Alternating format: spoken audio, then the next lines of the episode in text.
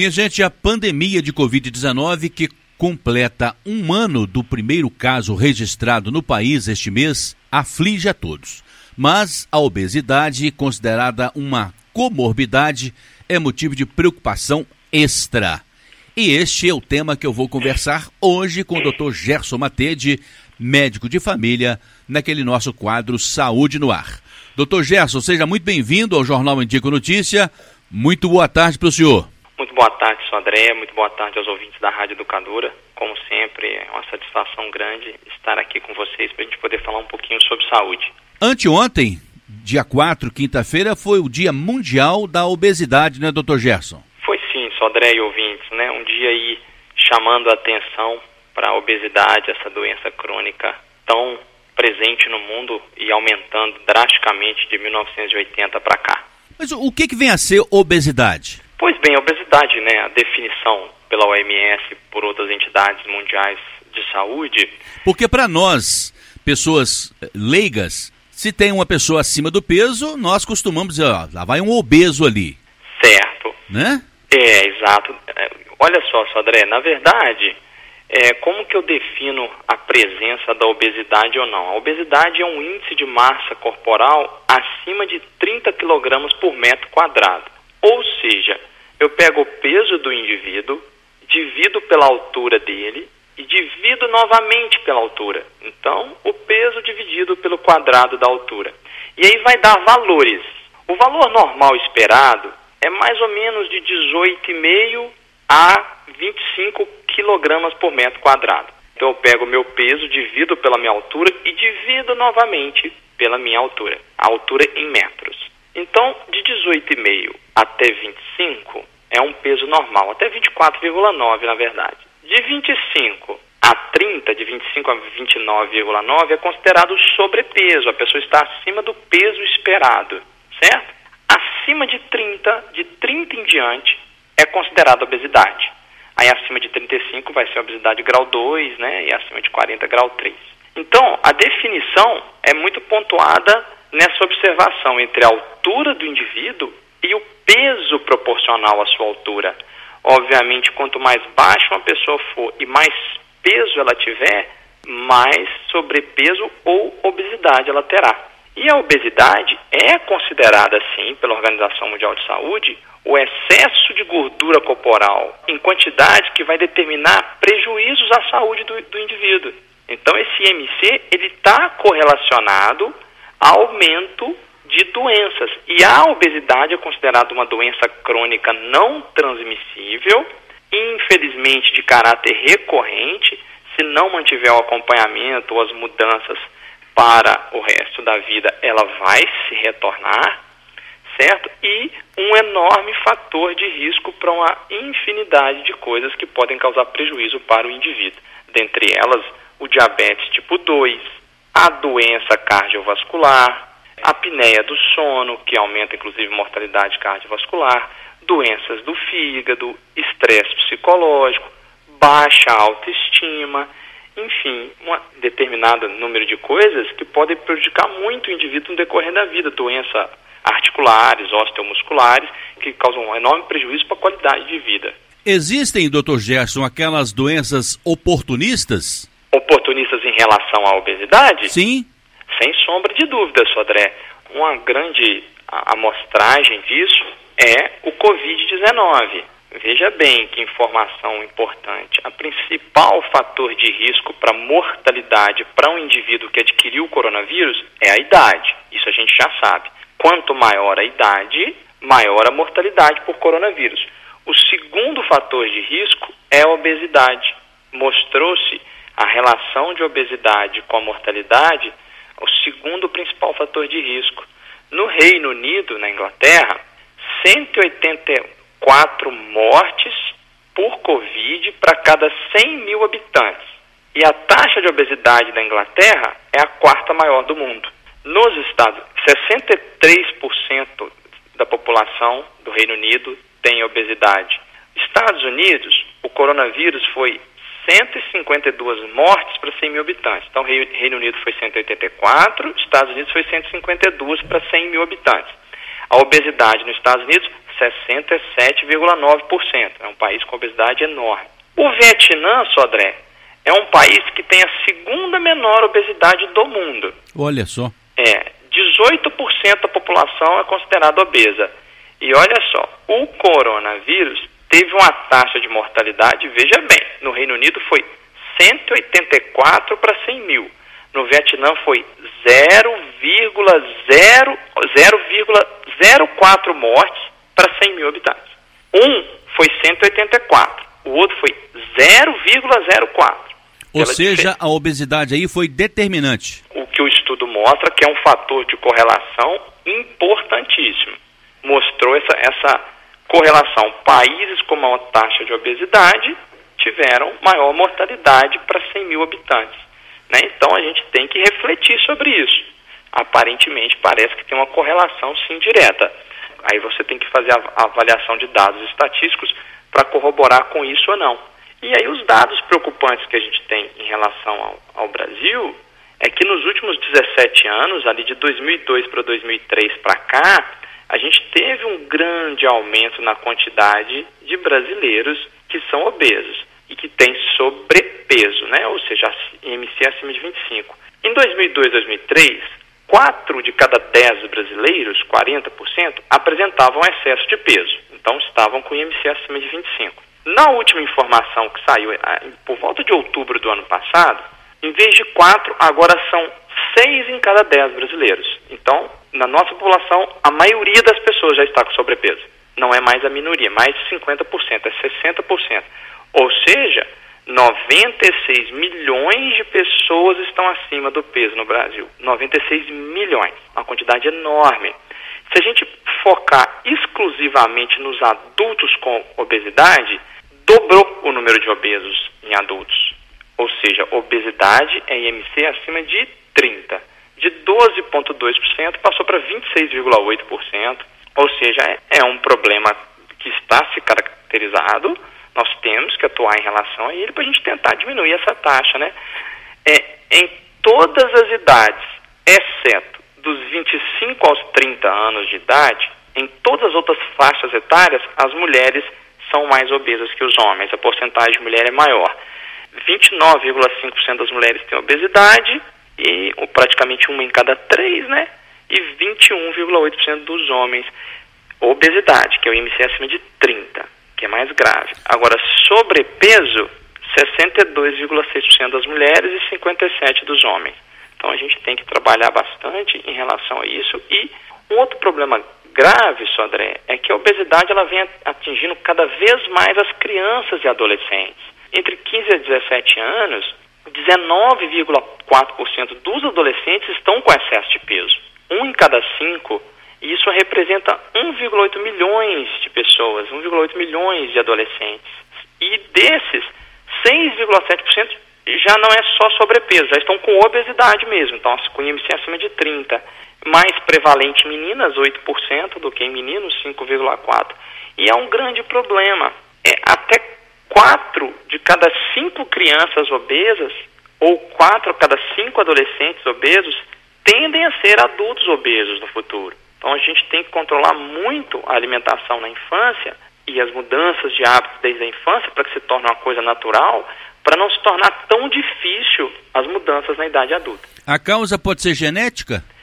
Sim, Sodré. A, a obesidade ela é multifatorial, mas ela tem influência genética, tem estudos muito promissores correlacionando genes específicos às pessoas que têm metabolismo mais alto, que são com perfil mais brevilíneo, mais magro e outros genes associados a maior acúmulo de gordura, ou seja, pessoas que comem a mesma quantidade de calorias, a mesma quantidade de alimentos, algumas vão armazenar mais e ganhar peso mais facilmente e formar tecido adiposo, tecido gorduroso do que outras.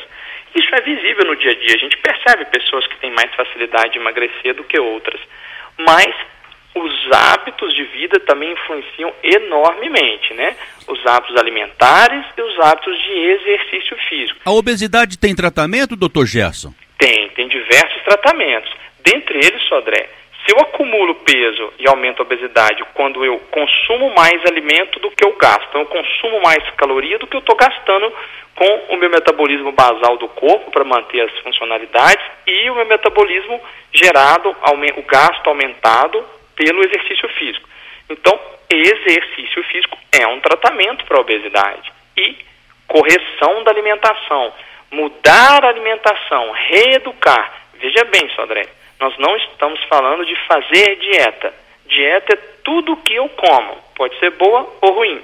Nós estamos falando de mudar hábitos alimentares, de reeducar a alimentação progressivamente e não com dietas radicais, com mudanças muito intempestivas e radicais que não são possíveis de serem sustentadas. E a gente já falou, a definição é que é uma doença crônica recorrente. Então a obesidade, ela vai recorrer se eu modificar a postura. Eu trato e paro de tratar, ela vai retornar. Então, seja o tratamento medicamentoso, que tem vários medicamentos que sim têm a sua eficácia, aí é tudo muito individualizado, ou seja a mudança alimentar, a dieta prescrita e o exercício físico, se eu retiro, se eu modifico, vai retornar o peso prévio. É uma matemática exata, por exemplo, se eu estou ingerindo 600 calorias, mas estou gastando a só 400 calorias, é por aí o raciocínio? É por aí, André. A grande questão é que algumas pessoas naturalmente têm um gasto energético basal mais alto. Então, o corpo do indivíduo, para poder manter o coração funcionando, a musculatura funcionando, a digestão funcionando, ele tem um gasto energético maior em alguns indivíduos do que outros. Então, um indivíduo que às vezes vai ingerir 600 calorias e o outro também vai ingerir 600 calorias, naturalmente um pode ter um gasto basal mais alto, né, do que o outro, então ele naturalmente, sem fazer exercício, ele já gasta mais. Aí a gente individualiza. Para aquela pessoa que tem um metabolismo basal mais baixo, vai ter que comer um pouco menos, vai ter que fazer um pouco mais de exercício, melhorar a qualidade dos alimentos. Às vezes até não precisa comer menos, mas tem que melhorar a qualidade dos alimentos, alimentos menos calóricos, né? E que dão satisfação e saciedade e não vão gerar tanto armazenamento. E aí não dá para fazer isso sozinho sem a ajuda de um profissional da área, né? É, é uma abordagem multidisciplinar, né, Sodré? É, diante de indivíduos que se apresentam é, aqui na Unimed Pleno, por exemplo, ou no nosso consultório em geral, ou de qualquer médico, a gente conversa com aquele indivíduo sobre abordagem multidisciplinar. Então, eu acompanho com o nutricionista para ele refinar essa minha reeducação alimentar. Muitas coisas a pessoa já sabe, mas outras vão ser refinadas. O que, que eu posso substituir? É uma postura proativa, né, Sodré? Sim. Eu não vou até o nutricionista apenas para pegar uma receita pronta que eu poderia pegar na internet. Eu vou demonstrar isso eu não gosto, isso eu gostaria de substituir, o que, que eu posso substituir, isso eu posso comer? Eu gosto muito. Ai, que bom, eu não sabia que isso podia comer. Então é uma postura proativa e vai avaliando a repercussão do tratamento no acompanhamento. E às vezes um acompanhamento com a psicologia para trabalhar se aquela alimentação não saudável é reflexo de um comportamento também não saudável. Às vezes correlacionado com ansiedade, com preocupações, com contextos de vida e que geram aí na pessoa o ato de descontar no alimento as suas ansiedades ou frustrações que todos nós temos. Então, às vezes eu posso começar a mudar a forma como eu estou compensando as minhas frustrações e ansiedades. Estou trazendo para coisas mais produtivas. Estudo, lazer, exercício físico, outras produtividades e não apenas a alimentação que é um prazer primitivo humano, muito agradável. A alimentação tem que ser algo prazeroso, é fundamental na nossa vida. Né? A fome é um instinto primitivo de sobrevivência e a gente tem que buscar esse estímulo de forma correta e saciá-lo de forma correta. Assim como a gente já falou em outros programas, que o medo é um instinto primitivo de proteção e sobrevivência, mas que ele pode gerar uma ansiedade moderna, irracional e desnecessária. Então a gente trabalha com a psicologia, com a nutrição, com a nutricionista. A gente pode precisar sim trabalhar com medicamentos Ou, Sodré, inclusive com outras estratégias. O balão intragástrico, em algumas pessoas específicas, pode ser uma indicação adequada. Em alguns casos mais graves, em que a obesidade está causando mais prejuízo à saúde do indivíduo do que a cirurgia causaria, existe a cirurgia bariátrica, a gastroplastia, em que eu vou modificar o tamanho do estômago, existem várias estratégias diferentes cirúrgicas e que vão ter um resultado positivo desde que bem preparado, desde que bem acompanhado, desde que feito outros acompanhamentos corretos. Porque se eu não mudo minha forma de pensar e mudo apenas o meu estômago, eu vou sofrer muito porque eu vou continuar com o desejo, o impulso alimentar que não cabe mais no novo estômago. É porque quando parte para cirurgia é uma mudança drástica de vida que a pessoa tem que ter consciência dela, né? E quando ela se prepara muito bem, o sucesso é enorme.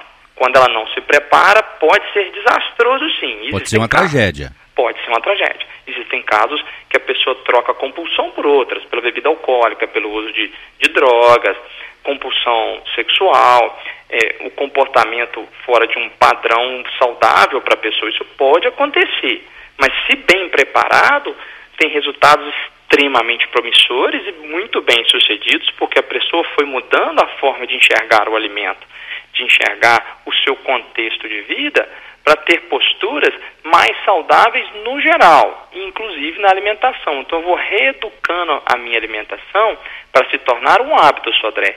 Não existe força de vontade suficiente que dure um ano, dois anos, cinco anos. Então eu não consigo escovar meu dente só por força de vontade, é porque virou um hábito. Eu não consigo trabalhar todos os dias só por força de vontade, virou um hábito. Ninguém consegue ficar 8 horas, 10, 12 horas trabalhando só na força de vontade. Isso vai cansando e vai desgastando. Eu aprendo a gostar do meu trabalho, aprendo a lidar com ele. E ninguém consegue fazer exercício físico diariamente durante anos se não for prazeroso. É muito difícil conseguir. Ninguém eu estou generalizando, algumas pessoas até vão conseguir. Mas quando eu torno aquilo um novo hábito, eu faço no automático. Eu ganho os benefícios daquilo automaticamente. E se é possível tornar o trabalho prazeroso, o, o filósofo Confúcio já falava, ame o seu trabalho, não trabalharás um dia, nenhum dia da sua vida. Se eu torno prazeroso fazer exercício físico, não vai ser um sofrimento, eu vou desejar ir ao exercício físico, porque vai virando uma rotina. E claro que eu tenho que fazer aquele exercício que me agrada, pode ser a corrida, a caminhada, o ciclismo, a hidroginástica, a academia, a dança, aquilo que eu me adapto e gosto, pelo prazer do encontro com as pessoas que estão ali. Então, tornar hábito, que é a palavra-chave, né? Que é a estratégia virar hábito, não apenas na base da força de vontade é muito difícil, muito cansativo e desgastante. E o início disso tudo, doutor Gerson, por exemplo, quem pega aquele lanche enorme e come sozinho, se começar a dividir o lanche já pode ser um bom início? Com certeza, né, Sodré? Eu já estou dividindo a caloria daquele lanche pela metade. Para quem não faz nenhum tipo de exercício físico, começar com 20 minutos por dia, e aí o cérebro fica satisfeito por completar aquela tarefa, isso se torna 5, 6 vezes ao dia, 100 minutos ou 120 minutos, duas horas por semana, no decorrer do mês foram 8 horas de exercício. Para quem não estava fazendo nada, é uma grande mudança, né, seu André? É verdade. Nós não podemos esperar o um melhor emprego para começar a trabalhar. A gente entra no mercado de trabalho, faz o nosso network, abre portas, aprende, demonstra qualidade no serviço. Isso aumenta o leque do nosso relacionamento social, né, doutor? Perfeitamente, isso vai abrindo portas. Então eu começo com 20 minutos e vou mudando estratégias e aumentando e está me fazendo bem. Eu estou produzindo dopamina que dobra o, cé o, cérebro, a endorfina que tira dor e dá prazer, as catecolaminas, né, a noradrenalina e adrenalina que dão relaxamento, que aceleram o coração, que melhoram o condicionamento cardiovascular. Então eu vou tendo uma melhoria no sono, na minha disposição para o trabalho, e aí eu vou vendo benefícios meio imediatos. E outros serão a longo prazo, a médio ou longo prazo. E alguns serão imediatos. Então eu vou usufruir nos benefícios imediatos fazendo com que aquilo se torne um hábito. E aí eu consigo manter aquilo para o resto da vida. De que, que adianta uma dieta radical por 15 a 20 dias ou 30 e eu perco uma quantidade grande de quilos em pouco tempo e depois eu retorno o meu hábito anterior? É óbvio que eu vou recuperar o peso. Esse é o famoso efeito sanfona. Inclusive, o corpo ele enxerga como um adoecimento em algumas pessoas quando vem uma perda de peso muito brusca, muito rápida, o corpo ele assusta com aquilo e tende a diminuir o metabolismo, aumentar hormônios da fome, então a pessoa pode voltar comendo mais e com o metabolismo mais baixo, então perde às vezes 10 quilos e depois ganha 12 na sequência. E vai com essas dietas mirabolantes, milagrosas, que não funcionam. E aí vai tendo um efeito sanfona. Começa com 80 quilos, após 2, 3 anos está com 90. Piorou o quadro. Direto da Unimed Pleno, eu estou conversando com o Dr. Gerson Matede, médico de família, no nosso Saúde no Ar deste sábado. Sobrepeso é diferente de obesidade, não é, doutor Gerson? Exatamente, é uma graduação, né, Sodré? O IMC normal, igual a gente falou, de 18,5 a 25, e de 25 a 30 é o sobrepeso, eu estou com excesso de peso. E a partir dos 30 vem a obesidade grau 1, a partir de IMC 35 obesidade grau 2, né, IMC 40 grau 3 e assim por diante. E quanto maior a obesidade, maior a chance de problemas de saúde.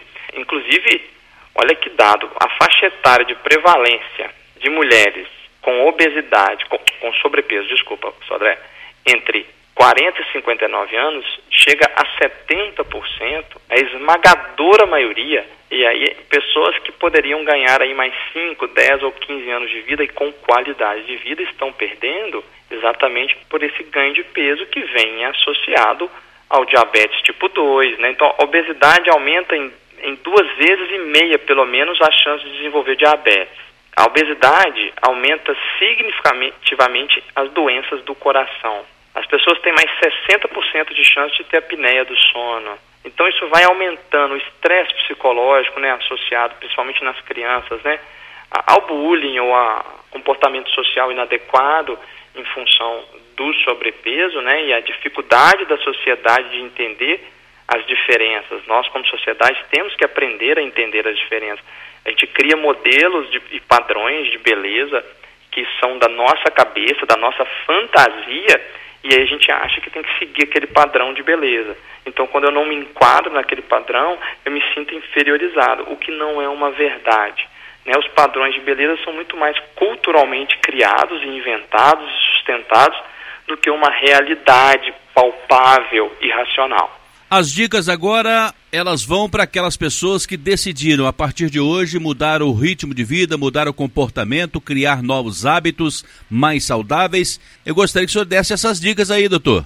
Pois bem, Sodré, é, a gente tem que buscar estratégias, num geral, que melhorem a nossa qualidade de vida. Então, a gente sempre fala aqui de melhorar o sono e os estudos mostram que a qualidade do sono influencia na fome do dia seguinte, né? O sono com mais qualidade diminui a produção de melatonina e tende a diminuir a fome no dia seguinte. Então, dormir com qualidade. O lazer, se eu sinto prazer, se eu sinto satisfação, eu vou ter menos necessidade de prazer no alimento.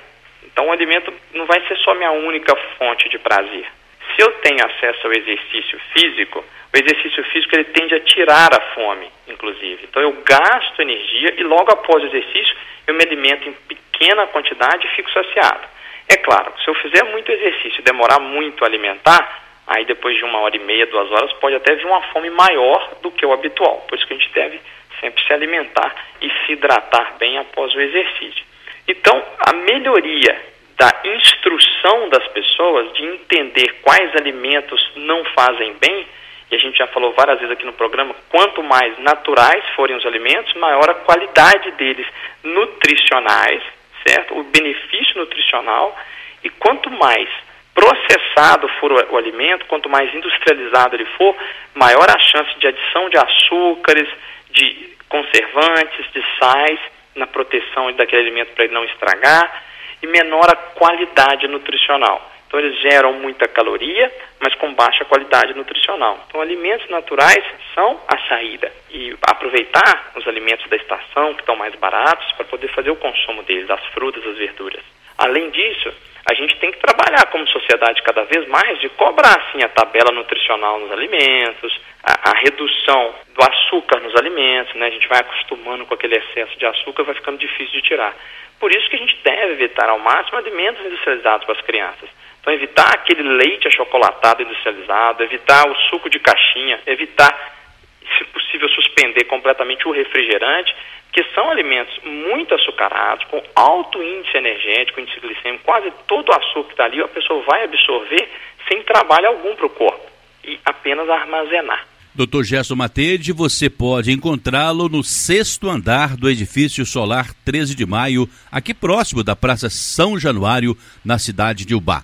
Dr. Gerson Matede, direto da Unimed Pleno, para a gente fechar esse sábado, hoje falando sobre um tema muito especial. Lembrando aí que na última quinta-feira foi o Dia Mundial de Combate aí à Obesidade, o alerta, as dicas desse médico, nosso amigo, no quadro Saúde no Ar. Doutor Gerson, muito obrigado pela sua presença, pela sua participação. Nosso encontro está agendado aqui para a semana que vem. Eu que agradeço, sou André, a Rádio Educadora e aos ouvintes, mais uma vez por estar aqui conosco. Espero que de alguma forma a gente consiga aí, contribuir para que as pessoas tenham mais qualidade de vida e se sintam mais satisfeitas com a sua saúde, com o seu corpo, com a sua alimentação, para que a gente não, não só previna as doenças cardiovasculares, as lesões ortopédicas, como os mais de 13 tipos de cânceres que são associados à obesidade. Assim, as pessoas podem ter mais qualidade de vida e cada vez mais longevidade.